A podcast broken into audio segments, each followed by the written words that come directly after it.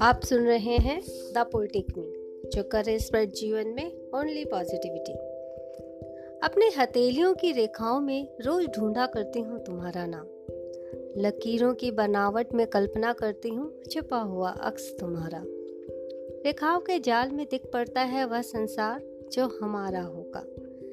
लकीरें मेरी देती है हौसला मुझे, प्रतीक्षा व्यर्थ नहीं जाएगी।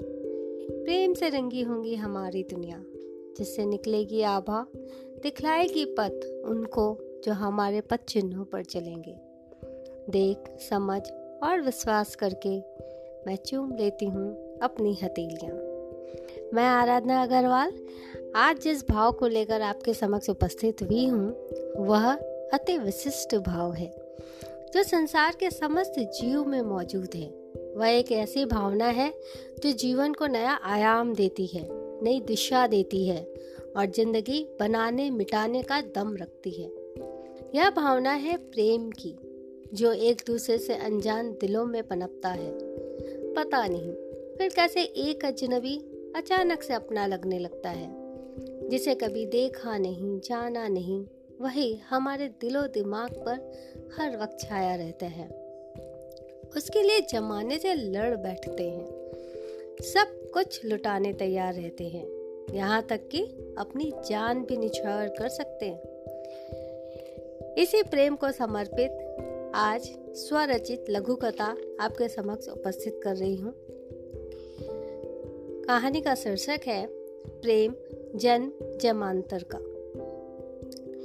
करवा चौथ की शाम को मोहल्ले की महिलाएं दो खूबसूरत युवतियों को 16 श्रृंगार कर पूजा में शामिल होता देख काफी खुश हुई। ये दोनों कुछ ही दिनों पहले किराए के घर में रहने आई हैं। सदा ही आधुनिक परिधानों में नजर आने वाली ये युवतियां आज पारंपरिक साड़ी और 7 श्रृंगार में काफी जच रही हैं। पूजा की कथा आरंभ हुई। सबने चांद देखा और पानी पिलाने सभी के पतिदेव उपस्थित हो गए। यह क्या, ये दोनों एक दूसरे के विपरीत खड़ी हो गईं और परस्पर को पानी पिलाने लगी। पूरा मोहल्ला सन्न रह गया।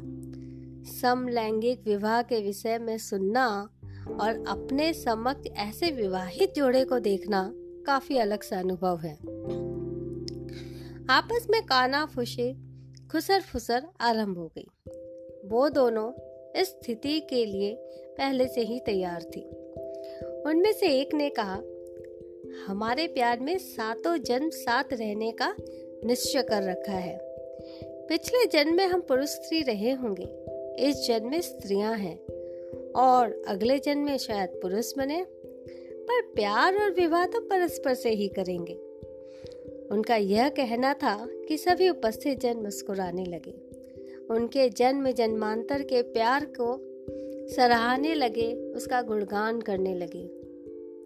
विवाहित जोड़े जो आज पुरुष स्त्री है, मन ही मन चंद्रमा से प्रार्थना करने लगे, जन्म जो भी हो, रूप जो भी हो, साथी इन्हें ही हमारा बनाना।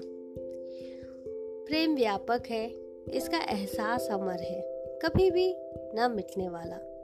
उम्मीद है प्रेम की राह पर जो पथिक हैं, हम उनकी भावना को सम्मान देंगे, अपना समर्थन देंगे और उनका प्रेम सफल हो इसकी प्रार्थना करेंगे। धन्यवाद।